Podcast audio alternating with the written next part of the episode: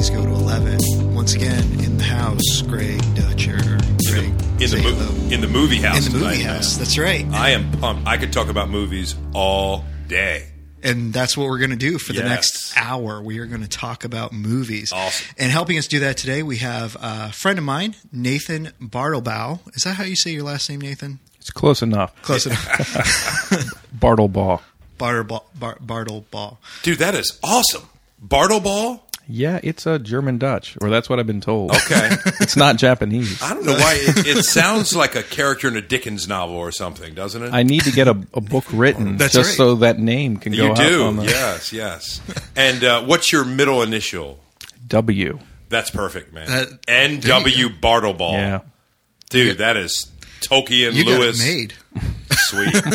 Love it. Um, and Nathan, just tell us a little bit about yourself. We are going to be talking about movies. You are a movie critic. Um, so just give us a little bit of background. Um, tell us a little bit about your family and then what you do, and we'll kind of go from there. Yeah, so um, my family, like right now, I have my immediate family, my wife and uh, two young children, three and one, and that's uh, that's changed the, the landscape of the movie viewing a little bit. Uh, I'm a member of the Washington D.C. Film Critics Association. Um, during the day, I'm a training designer, but uh, side job, I am a movie critic. I've uh, kind of freelance, done for several different websites. Uh, my website pop culture ninja is coming back up uh, we've had it for a few years and we're kind of resurrecting that you can get my reviews also at uh, a baltimore movie examiner so i've been doing that for a few years. My my background growing up we were big into to movies. Um, my my dad was a big influence in that regard. And for a while there he had a kind of second job as a video store clerk. And i kind of picked that up as well and did that for a little while. So uh, kind of an interesting background. It, it, it makes you aware of of movies in a in a different way uh, exposes you to a lot of things both good and bad. Uh, but it, it was interesting So, did you work as a video store clerk at some point, Nathan? Yes, for a little bit of Wow. time. Uh, not it. It was a mom and pop store, which made it a little bit seedier than your your average like blockbuster. So Yeah. there's a movie in there itself. Wow, Gotcha. wow. I'll tell you, man. I don't know if you guys. I miss video stores. I understand they're they're all but extinct. Yep. But I just remember um, early '80s, mid '80s, going to Erol's Video. Yes. And I remember, like literally, you would you would circle around the little cart, uh, like vultures. Yeah. The, the new Attack. release card coming back. Right. Yes. Yes. You got someone sharpening their knives. They're waiting for a Crocodile Dundee. Yeah, exactly. It was. You know, we're waiting for like I'm with Matt Smith, Rocky Four, when it's coming out, and you were just pushing and shoving, and there, you felt accomplished going to a video store, man. My dad would come out. it. We got Predator. That's right. Now it's weird. Like anything you want, you just order it. I think that's why he finally took the job, so he could put it under the. it's like it's not going on the cart tonight, boys. That's right. That's right. Hasn't been returned ours. yet. It's all ours. Um, so um, you work for the Washington. Uh, what No. I'm, I'm just uh, associated. So the Washington Okay. D.C. Film Critics Association is, Association is essentially made up of a lot of different critics that write for for a lot of different places. So there are several in there that are just internet film critics. Um, there are some on there that are part of uh, other, you know, that are freelance. Some of them write even for, like, you know, uh, RogerEbert.com now, which is like kind of like a, uh, a, a melting pot of a lot of different critics now that Yeah. Roger Ebert's passed on. Uh, I know there's a couple people on there that have written written things for him and whatnot. So Very cool. Um, today we're gonna we, we kind of broke up our segment into three different genres of movies just to talk and riff and kind of get some ideas on. Um, we're going to be discussing superhero movies. We're going to be discussing war movies, and uh, we're going to be discussing uh, the ever growing faith based Christian movies. Um, and that one, once we had decided we were going to end up doing that, uh, Nathan kind of groaned at that one, like, "Oh, really? We're going to do that?" Yeah, I was just going to ask, can can you call those movies? Uh, I'm sorry, I'm getting ahead of ourselves. you played my hand early. Yeah. Like, they can prepare themselves. Yes, Um, uh, but- and, and of course we mean to offend none of our listening That's, audience. that's right. We would never, No. ever do that. We will seek to be very gentle. We'll see. How many times have we been gentle Yeah. on this podcast? um, so, uh, Nathan, go ahead and just um, talk to us a little bit. Um, before we get into that, though, we do want to we do want to kind of get into some of um, the more um, pressing questions as a believer, because you are a believer. Um, you go to church uh, just down the road here, um, Long Green, Longview, Long Green. Long Green, um, and so as a believer, tell us how you decide what movies you're going to go to. So let's start there. I mean, because I'm sure I'm sure you get all sorts of invites to all sorts of different movies. Great question. Um, how how do you make those decisions? And, and that is a good question. Uh, and being that I am not a full time film critic, I do get to choose which movies to go to and which not to.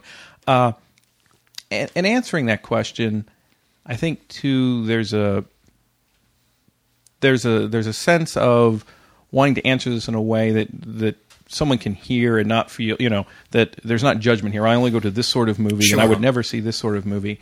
And for me personally, that's not quite the way that I go about it. Uh, for me, there's the same sort of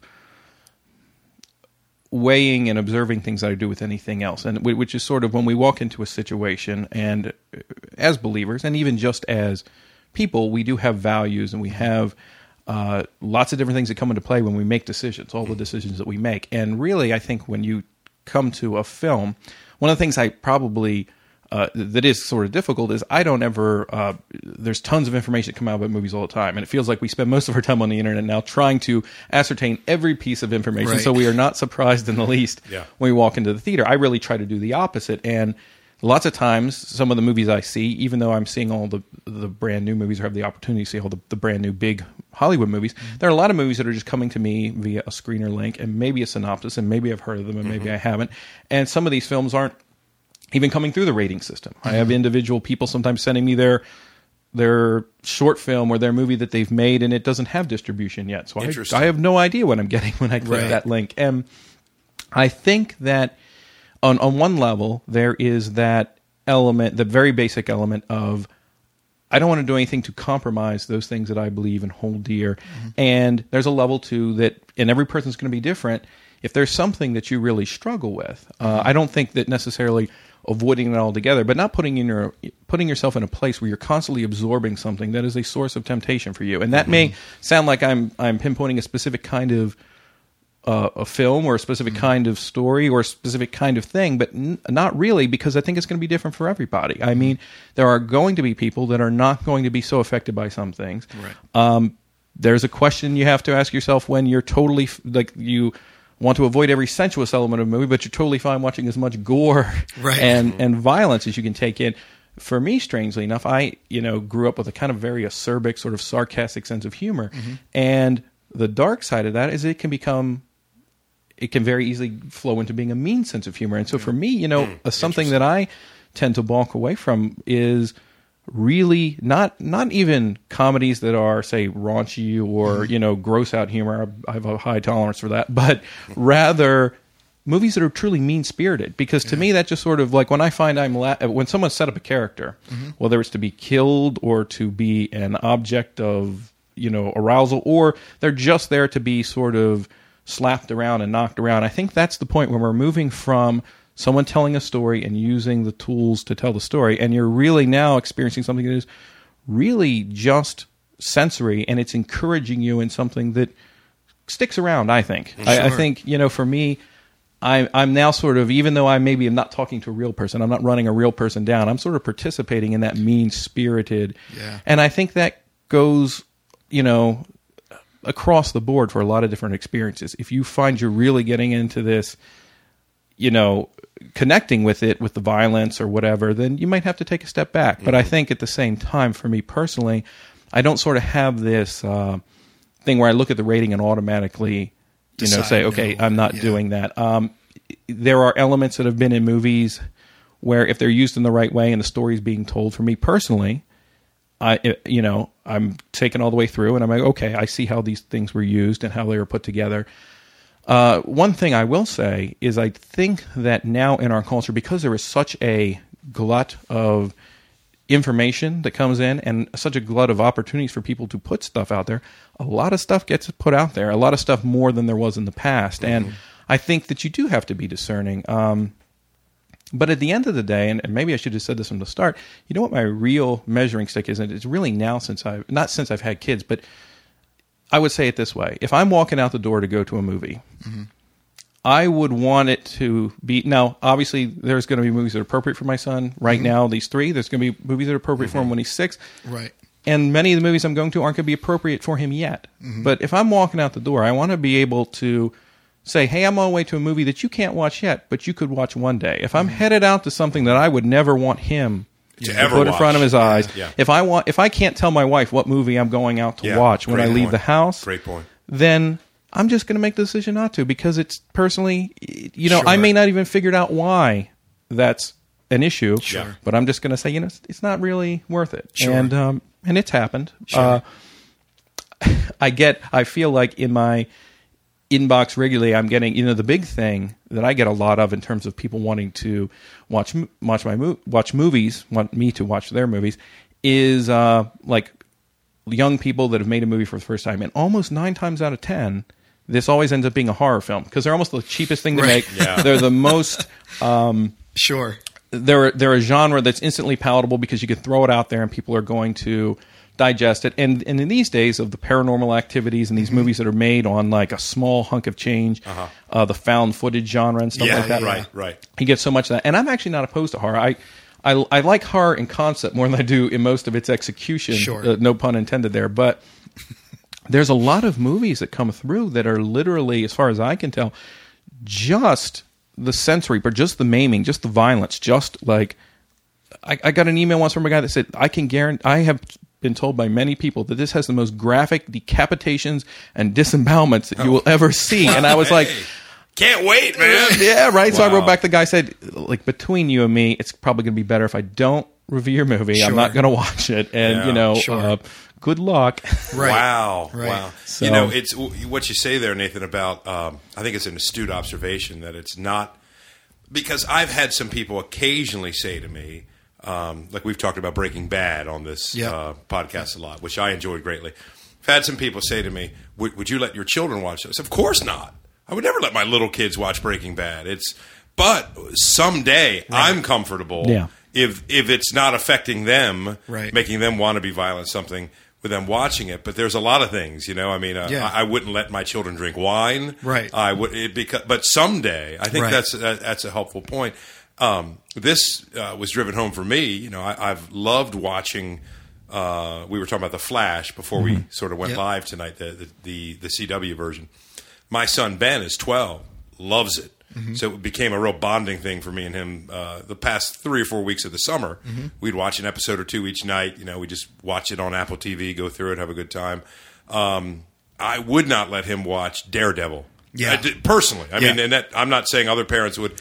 He is very sensitive, and Daredevil, which I enjoyed greatly, Right. is a lot darker than the Right. Flash. Right. So I, I think we're making those. so maybe in several years when Yeah. he's you know a little older and he has a better uh, handle and grasp Yeah. on life and you know fantasy reality and Yes. these things are, are more clearly defined for him yeah sure it's a show you could go back together and watch but at this stage in his life no, I No. don't. I don't want him watching a guy get No. decapitated. Well, dude, I was just thinking we were talking about decapitations. Without giving too much away of Right. Marvel's Daredevil, the scene where Vincent D'Onofrio's character exacts some vengeance on a guy. yes. That with would a car door. that would affect my 12 year old for a long time. Yeah, That would bother him. There was nothing on the Flash that bothered him. Right. You know, I mean, there were some things that are intense. Mm-hmm. Grodd, the gorilla, you know, we were talking about, kind of intense, kind of intimidating, but that's not going to bother him. It has that element of fantasy. The, the car door scene in Daredevil, I mean, wow, that'll stick with you. and arguably, I think they are made for two different audiences. Exactly. Yes. You know, yeah, and- no doubt. yeah. No doubt. No doubt. Now, Nathan, let me ask you this: um, when when you are reviewing a movie, um, how much of that movie are you looking at in terms of what you're viewing through through the lens of a believer in terms of the morality and things like that, and what are you looking at stylistically? Because I'm sure that there are, there are movies that you would go and see or you have seen where you're like yeah, I'm not down with the message that's going into this movie or or the things that you talked about where it's like, yeah, I probably wouldn't want my kid to watch this, but you know what? That was really well done. Um, and so when you are reviewing a movie, how much are you kind of breaking up how well a story is done and portrayed versus a message that's going across versus um, some of the other elements of that? And I, I think that's an interesting question. And I think that r- realistically, there's got to be a, a combination of you're looking at style because uh, really you've got tons of people out there, and even someone who isn't trained and hasn't gone to film school or something like that. If you've watched a lot of movies, in a sense, you've you know uh, Tarantino talks about how he got most of his film knowledge and his his understanding of how things work, and he obviously applies them very well, like by working at the video store. You know, Sure. that same kind of, of background.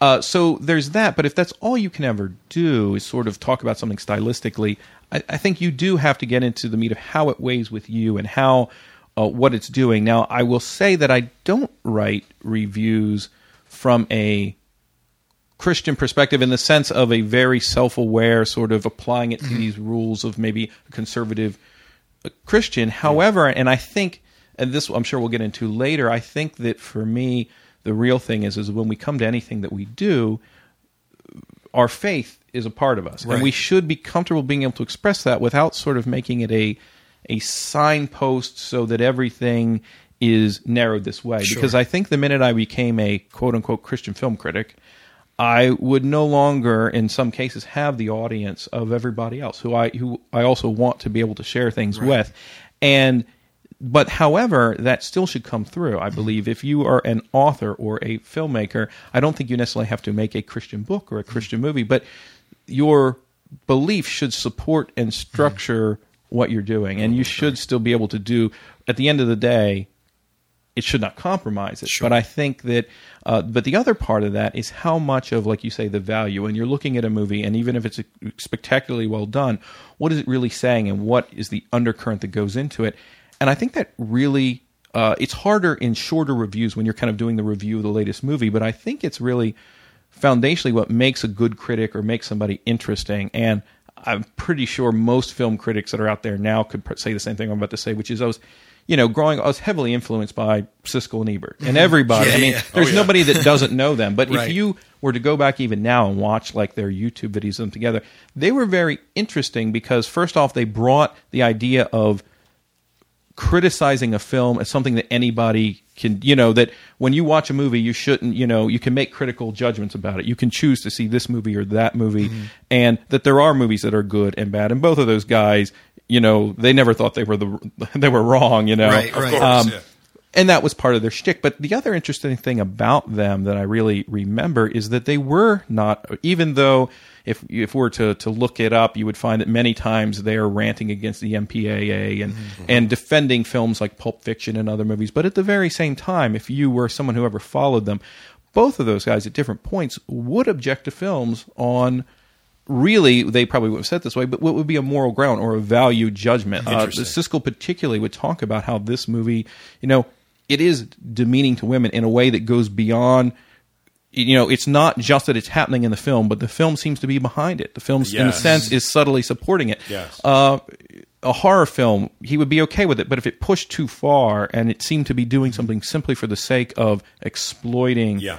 uh, and you know, it's funny because they would go back and forth. Right. You know, uh, Roger would take time to like bash something like Blue Velvet or Clockwork Orange, and then Siskel would be like, well, "What's wrong with it?" you know? And then it would be back and forth. So I think they took different times to be the sort of mortal. Right. But what was interesting about that, I think, is that they did. There was a point there that just because this is done well doesn't necessarily mean it means that it is good, mm-hmm. and it doesn't necessarily mean that just because, which I think is something some critics they've gotten away from, particularly maybe more of our, our younger generation, is that if this movie is doing something and it's doing it really, really well, it doesn't really matter what the message is. It doesn't matter how violent it is or how nihilistic it is because it was supposed to be nihilistic. It's supposed Right. to be an exercise Right. in debasement. So why are you complaining about it? You're missing the point.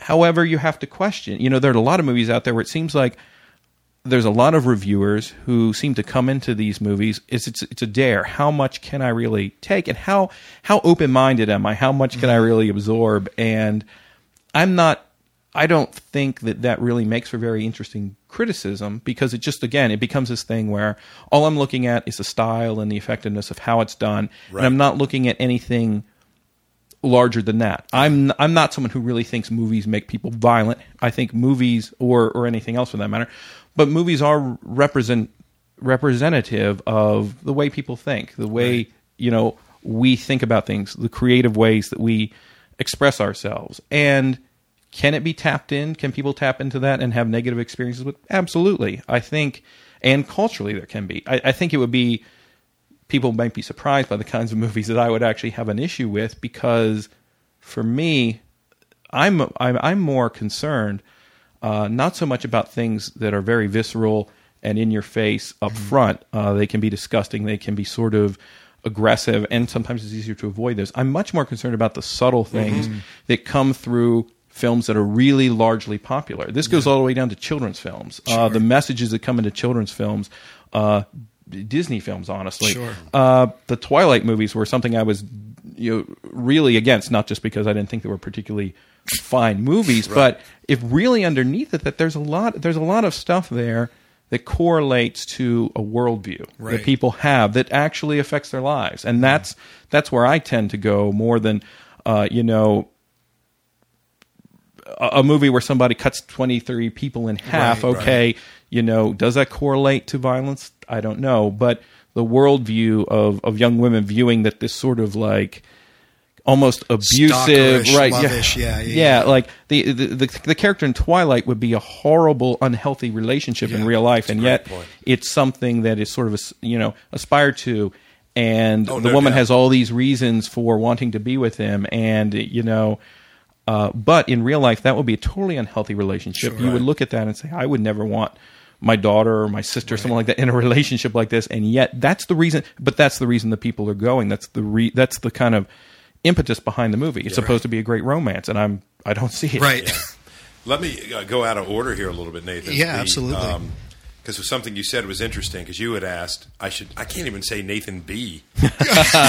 Dudes, Bell and Bartleball, you guys are messing me up, man. You can just call me by my last name for this one, Greg. Yeah, for yeah, from now on, Bell, you are for whom the bell tolls. That's But right. The um, you had said something, uh, critic Nathan, that was interesting. That um, the uh, it's it's you know it's not just uh, the style, uh, it's not just how well the movie is done, but you are factoring the overall feel or message of the movie. I think rightly so.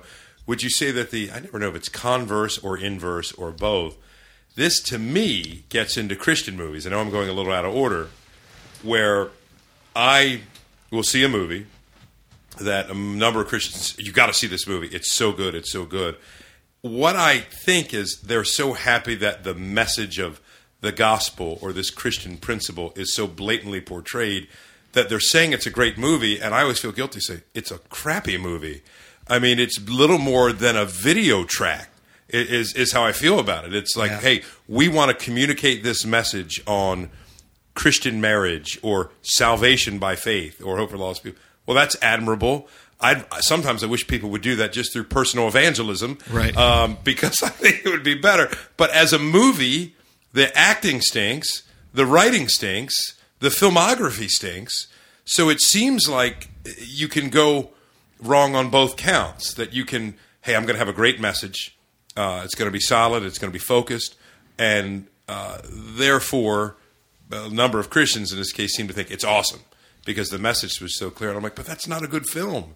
Uh, I'm just curious what your thoughts are on that, Nathan. I think we've officially made that the first. Uh, Yeah, yeah, there's there's an interesting point that you made there, uh, which is probably the easiest one to notice outset when we talk about Christian films or what's becoming known as the faith based like audience that uh, that's out there. And and these films, you're right. In most cases, they're not very well made. They don't necessarily have the the best actors or the best stories, and many times they are really just simply a a hook upon which they've watched other popular secular films and taking a couple components mm-hmm. here, a couple components there, a few plot twists or plot developments and kind of mashed them all together. Usually, very generic, easy to do thing. You know, you've got the act where eventually the person's going to come to their faith and everything's going to be good for them, and you know it's perfect and not like a human experience at all.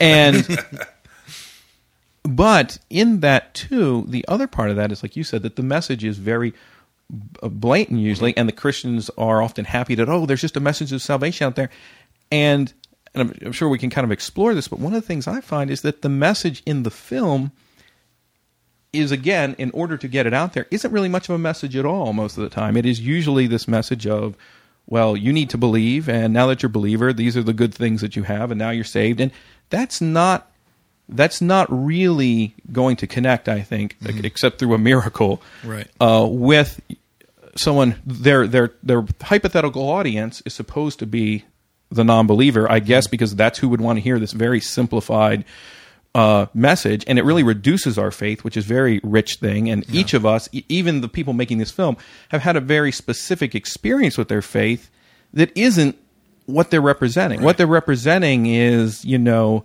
uh, so watered down, so uh, often looks flimsy, and often looks very judgmental sometimes. Not necessarily purposefully, but it comes across that way because what they have is a bunch of straw man characters. You know, the character is going to get saved because this writer said so. That know, and and a person sees that that's not reflecting any sort of real truth to, Right, a, to a non-believer. So the movie has really not been made for a non-believer at all. It's been leached of all any kind of violence, any kind of sensuality. And I'm not saying these are things that make a good movie, but they've they've basically sanitized it so a Christian audience can watch it. Yes. Mhm. And so they've really made they, they they're just preaching to the choir. I agree. And that choir is not getting any nourishment from it either. It's not it's not providing a really um, interesting or even I think the, the the main thing here is compelling and thought provoking Mm-hmm. because I think if you can provoke thought and discussion with anybody Yes. that uh, regardless of, of your faith it's going to be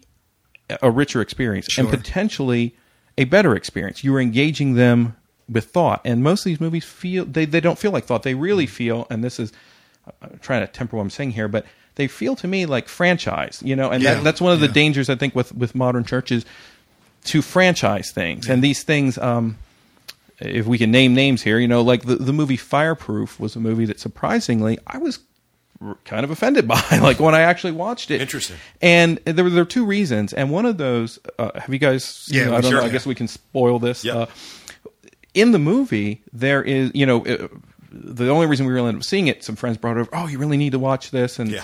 It was kind of just coming into the the movie review thing. And, and the one thing about the, the the critics is they don't screen these movies for us. They they know the audience. It doesn't. You don't ever, except with some of the bigger ones like uh, Heaven is for Real and stuff like that. They don't they don't Right. screen these things for critics.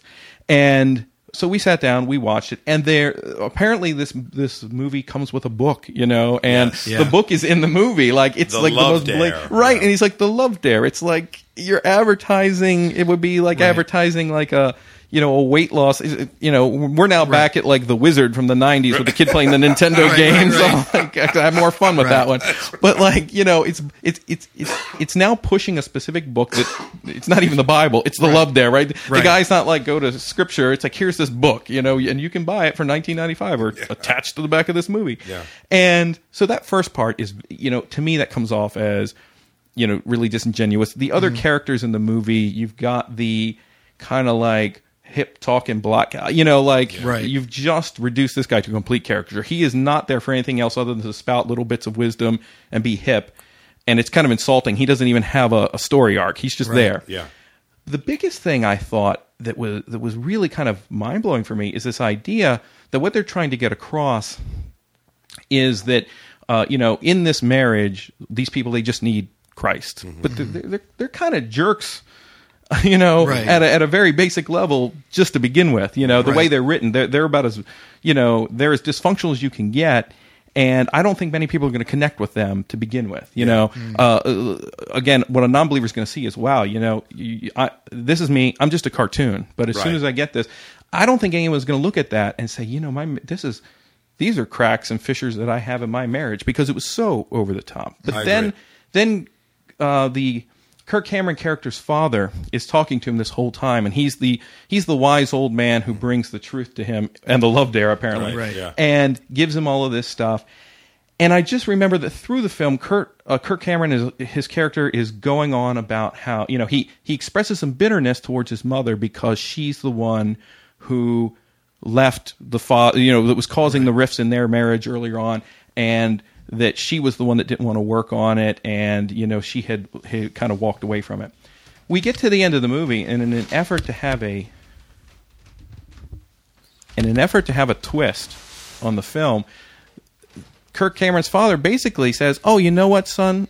You know the truth of it is it wasn't your mother who was who was, wanted to leave and had the problem. It was me. And she brought me back. And i I sat there and thought, so basically, this guy who's supposed to be the fount of wisdom, the Christian influence, is just a jerk. He's allowed he's allowed his son to believe for all of his adult life, and knowing that it was a point of bitterness for him, that his wife Yeah. was the cause of this problem, and it was him. And I just thought, that's awful. Like Yeah. if if, if nothing else had sunk this movie, that right there would because, and it's you know that's what people think, and I, I think people look at that and they're like, you know, well, what what is he saying here? He he was wrong he the wife helped amend the relationship and he didn't want you know he he pushed that away and he was the guy that was responsible all along and it's it, but that's at the end of the movie and it's supposed to be this wonderful sort of like warm coda and i'm like man your dad's a jerk Right, right. Well, I think uh, what you said there, Nathan, it reminds me of.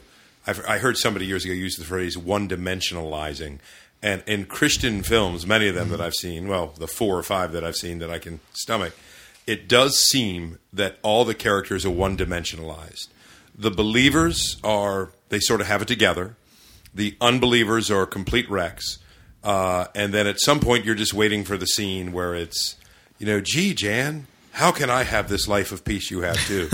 well, let me explain to you and give you these you know, steps to peace with God or something like that. Here are the four spiritual laws. Yes, yes. And I was in Crusade. We used to call them the flaws for short. But I, I would say the, um, the the thing that stands out to me, and I know maybe it's bad, but I people today are used to an incredibly high level of production, writing that's good. And and to me, I just I wouldn't want to bring, I'm being honest, an unbeliever to a campy, cheesy, cliched, poorly done film because it does seem so disconnected from real life. Plus, I- don't think we're communicating on a, a subconscious level a very good view of art uh, in terms of how Christians should approach it, and it it just seems like entrapment to me sometimes. That's the the feel I get. You know that there's a bring this guy so in uh, scene seventy nine. Uh, in the last, you know, 22 minutes of the film, we can get to the point where he hears the gospel. And I'm like, man, build a relationship. I- I'd rather go and talk about, um, you know, like, you know, Jurassic World with somebody and have a conversation where you connect, you think this is cool, and see where the conversation goes. So, Christian movies, and I I realize, listen, anybody out there, a lot of people love Fireproof. A lot of people in this church love Fireproof. They're great Christians, they're great people. I, I just am putting it out there that me personally Right. cannot get past campy, cheesy, poorly done storylines that are poorly acted, that are incredibly one dimensional. Your point too about the the black character, yeah, is uh, almost insulting. It's like the guy sort of exists in a in a cabinet. He's brought out every few minutes to offer these pithy sayings, and you're right, no arc to his story, his narrative. Um, so I just think there's, you know, to me, a good movie isn't just good because somebody shares the gospel. It. Yeah, I agree. And essentially, you almost have in some of these cases, it's almost like an hour and a half Chick tract or something. Right, a, right. little less violent. Nobody gets eaten by demons at the end, but um, No mandatory in lake mo- of fire. right, right. In most cases, Yeah. and and yes, I I do realize that the people you know behind this mean well. And again, uh, it's not it's not uh, what I'm saying here isn't extended to okay if you enjoy this movie that's totally Sure. fine but uh, I I do think and I, I wish I could remember who had written this article but I read an article recently uh, that was criticizing the Christian films and making the point you know I think sometimes as people of faith we are hesitant to criticize things because we don't you know we, we, we kind of feel like oh there's so much criticism of something like that out there already that we kind of want to hold back I and we don't want to. Mm-hmm. And yet in the terms of Christian art, we somehow come from the Sistine Chapel to Left Behind. Right, right. and, and what exactly does that say? Sure. Yes. So I think Now, hold on, Nathan. Do you mean the Kirk Cameron version or the Nick Cage version? Because there's a qualitative jump. Wait, there isn't. Anyway. yeah. Uh, now, you might be able to watch the Nicolas Cage version with a bunch of non-believers and get some entertainment Yeah. value out of that one. Um, th- I remember one year we were it was a New Year's party and we turned the TV on and I think there was a movie called Megiddo, Omega Code Two, Oh. and and R. Lee Ermey played the president of the United States, Oh, and he had a line where he cocked his gun and said, "The Lord give it, and the Lord taketh away," and uh, it was high, highly entertaining. If you can look this one, I mean, it had full blown devils and the the Oh, end times, goodness. and it was on like ten minutes at the end. And Michael Wow. Michael York was in it. Oh, It that's was, uh, incredible. Yeah, because sometimes it's like, remember we were just talking about Yeah. B movies? Yeah. You know, if it's a B movie and proud of it, Yeah. you can kind of make Yeah. that work sometimes. Well, and like you know, you you think of um, actors like Bruce Campbell. Bruce Campbell has made a career out of B movies, and they are awesome. right, right. But but it's because some some of them are awesome. well, okay, fair enough. Bruce Campbell is awesome. yeah, yeah. He went, I saw him in uh, uh, Harbor East years ago. He was doing a Scream of a movie. He did uh, My Name is Bruce. Yes. And he asked, and he, he came out, he was there with the film, and he came out and he asked anybody, has anyone seen, uh, I remember it was Alien Extermination or Alien Apocalypse or something, and I was like, I haven't. He walks up and hands me like 10 bucks. That ought to cover the chips and the rental price of the film. Uh, watching YouTube, I realized this is a That is shtick he did everywhere he went, Right, but right. it was it was apt, and it, that it- is funny. But Well, and, and, and let me just throw this out there um, because uh, I think Facing the Giants was the first movie that I saw that, as a package, I enjoyed that movie. I thought it had uh, I thought it had cool humor in it. I mean, it was it was the you know. It, it kind of harkened back to me to like that Groucho Marx, like one-liner type humor. Um, there was good interaction with it. I thought there was good development with the main character in it and showing his struggle and moving on. Now, the one thing I will say is that you had the the end of the story where everything kind of worked out well for him. And I think that's where Christians get hung up. And, and even I struggle with this because I, I like resolutions. I like nice resolutions Yeah. to the heroes of the story. Um, you know, and, and, you know, Greg, you know, I've enjoyed the Daredevil Yeah. um, series, and there isn't always nice resolutions Yeah. That go on at the end of those series. No, of course not. You know, and, and I think that is one thing that the Christians ultimately long for and hope for in a movie is there is a resolution. There is something that is going to come out of this that is going to be good. And I know you and I struggle with this because we also enjoy the things that we're okay with there not being a nice tidy bow around everything that there's there's room left open for you know some you know mischief or Yeah. you know some evil that can creep back in and work its way through again Yeah, yeah. Yeah, Whether that's uh, Jason rising out of the lake at uh, you know Camp Crystal Lake for the hundredth time, for the millionth time, or the uh, we talked recently. I don't know if you ever saw this movie, Nathan. It wasn't a huge famous movie that I remember. It was called Arlington Road, yes with yeah. Jeff Bridges and uh, Tim, Tim Robbins. Tim Tim Robbins. Robbins. and that movie did not end in your typical No. good guy wins it all way. And I must admit, it's initially a little unsettling Yeah. because you're, you're almost well, you can't do that.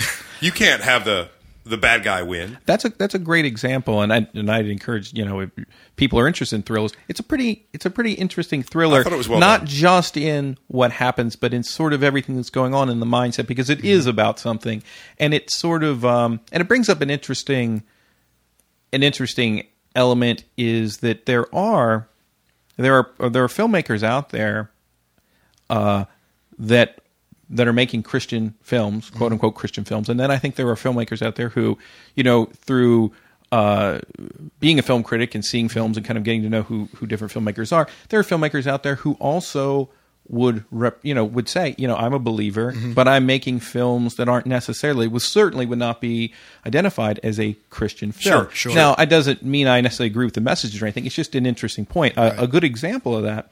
In fact, the film that just came out this past week, which uh, uh, Sinister Two, this horror movie yeah, with these yeah. creepy Oh, death yeah, videos and everything.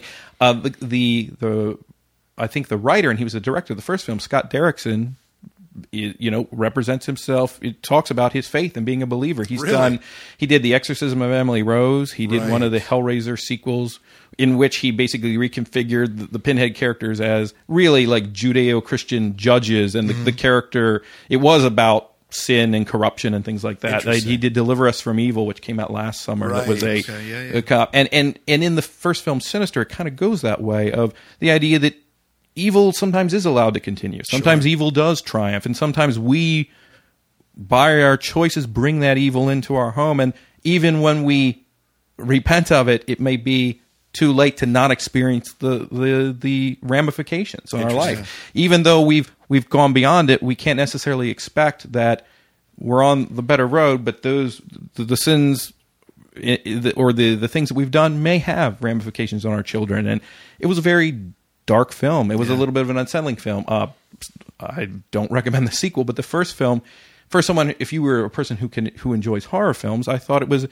was an interesting thing because you wouldn't have necessarily known that going into it. But I think that what they were reflecting there in some ways is maybe feelings that the the people actually feel. I, I think a person can watch Sinister and be like, you know, I can kind of you know some of what's going on there, the way this character is behaving, the the the egotism of the Ethan Hawke character that puts his family in peril. Right. I can kind of relate to that. I don't necessarily relate to the you know the, the characters of Flywheel and and Right, and right. Uh, chasing the giants uh, that, that just you know they have a little bit of adversity and then they're good. And so if to ask me, and this is my own personal opinion, I, I, I question whether we should be making Christian movies at all. Which Mm, is to say, a Christian movie seems to be that we'd have to have a person of faith being, you know, or, or someone being saved in it. Right. And these elements to me aren't aren't interesting or stirring as a as a believer. I don't think they're stirring or interesting to a non-believer. Uh, it's funny because people say, "Well, then what Christian movie would you recommend?" And uh,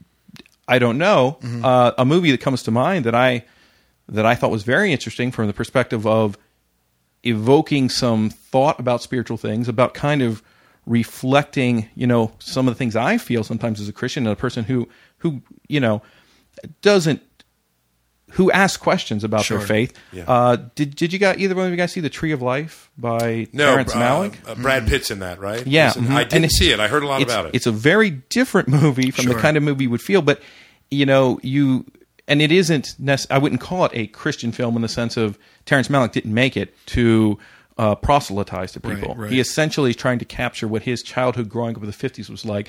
What it was, and and each of these characters they speak to God in the movie, and sort of you're seeing what it must be like for a kid of the Eisenhower, you know, era to fall asleep with like one hand on a science book and one hand on the Bible, and you know, when you have the creation of the universe with dinosaurs and the Big Bang, and over this, you have people pleading with God to reveal Himself to them in the same way that Job speaks, and you you see the plesiosaurus on the beach bleeding, and you're like, oh, it's who can draw out Leviathan and hear the things, you know.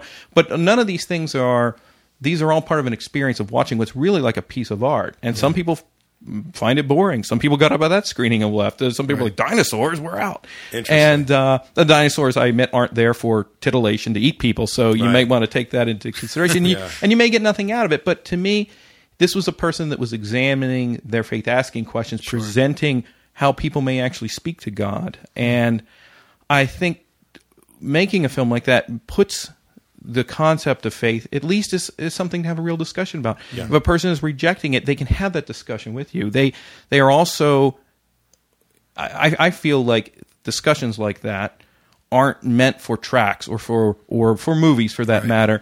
They're part of our regular relating with people, and not that we're out that we just share it not because uh, you're trying to rack up a number here, but because you want to share who you are. As you get to know people and form relationships with people, they're going to impact on you. You're going to impact on them, and I think that that's that can happen over movies. I, I just think that this particular method doesn't really I don't I don't really find it effective and I think in a lot of ways it's doing the opposite Yeah. because what people are seeing it really only reinforces everything they're seeing with the conservative talk shows and things like Sure. this that, that build these things up. They're not seeing anything uh, real, I don't believe. Yeah. And movies are fantasies. This is the other thing to consider that all movies at some level are a fantasy. But many times even documentary film mm-hmm. because it's never truth. It's truth filtered through the eyes of whoever's making it. Yeah. Agreed. And so we have to ask ourselves why are we packing into theaters to see movies where non-believers are represented as bad people who make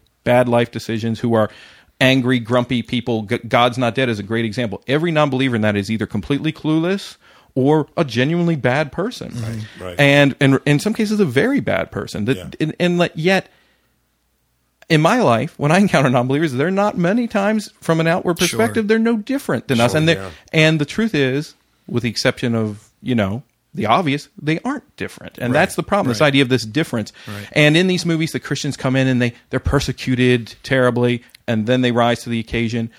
What if somebody made the movie where the Christian goes to school and guess what? The non-believers are more generous than he is. Right. They are more. They are. Yeah. They have more values than he is. That's the movie that's going to really, you know, Right. cause some discussion. Yeah, but that's absolutely. you're not. So we have to ask ourselves if if movies are a reflection of the, a fantasy or the way we want things to be. Sure. What do these movies really say about about faith It's and people really who interesting believe? point, Nathan. I will say um, because I know we're going to wrap up. First of all, this has got to be a part two. Oh, yeah. So we'll Yeah. we'll talk to you about that, Nathan. Even if you can't get over here to call in or something, because we haven't gotten to war movies, superhero Right. movies, but I know. that, that's okay. I um, loved. I don't know if you did or not, and it's fine if you didn't. But years ago, ten years ago, maybe twelve years ago, uh, Robert Duvall did a movie The called apostle. The Apostle. Just about the men. yeah. Oh, yeah, yeah, yeah. And what I loved about the movie is, I mean, you talk about a flawed character. You ever see a preacher beat a man like that? I know. line from the Yeah. film. Yeah. Yes, yes, which was uh, which was Billy Bob Yes, Thornton, yes. you know, who shows up to basically move him out of his church. And I remember he goes out there and he, you know, you kind of everybody's peering through the window and he's beating the stuffing out of Billy Bob Thornton in the field. And of course, he comes back now. I know, I know the good book says turn the other cheek, but I, I'm not going to let him. I'm going to take my church. but I mean, Duvall's portrayal, uh, uh, that was, I mean, I thought he was so good at capturing this sort of Pentecostal holiness preacher. What I liked about the movie is, I don't think, as as flawed as he was, I think he was sincere. He was a deeply troubled man. But if you remember, I mean, I'm giving it away, but the very Right. last scene of the movie, Fantastic last scene of the movie. wasn't it Yeah. where he's preaching kind of on the chain gang to Yeah. everybody and say who's the only one that can make a person whole again? And jesus who's the only one that's ever going to come up against you and be there when nobody else is? Jesus. And he's got this whole thing. He's a sincere believer the way he is portrayed. He is sincerely flawed. But and they leave these rough edges in there that he is they don't they don't even show him overcoming No, all they of them. It, it, in fact the really the kind of point is that you see um, God really working through him despite everything, which is what you see in Scripture, really, right. realistically. Right. And there's a scene in that movie that's really kind of amazing. It he just starts he is yelling at God in the middle, you know, the I middle of the night. He's just done something that he re- revoc- irrevocably can't take back, and ultimately he can't run away from. And he's yelling. He's like, "Well, I, I love you, but I'm mad at you." And and you get that, and you see that in, in movies. But the interesting thing is the landlady downstairs who's "Let him beating. go." You're Yep. screaming. You're screaming. What are you doing? You know, it, it's making the point that he looks crazy. It's- it's people true, yeah. outside, Yeah. and he you know he makes concessions for his lust and all these other things and Yeah. he's just he, that's, he's presented that way and yet i think you're right that most of the times in films uh, the, the, the christian characters are presented with some sort of agenda. We want them to look bad. Right. or they're, they're either the one note saints Mm-hmm. uh, or they are the one note bad guys. And it's funny because lots of times it's the horror genre that still gives uh, any christian characters any sort of like uh, agency you know? The, the priest comes in and defeats the demon or something right, like right. that good but point yeah. Good point.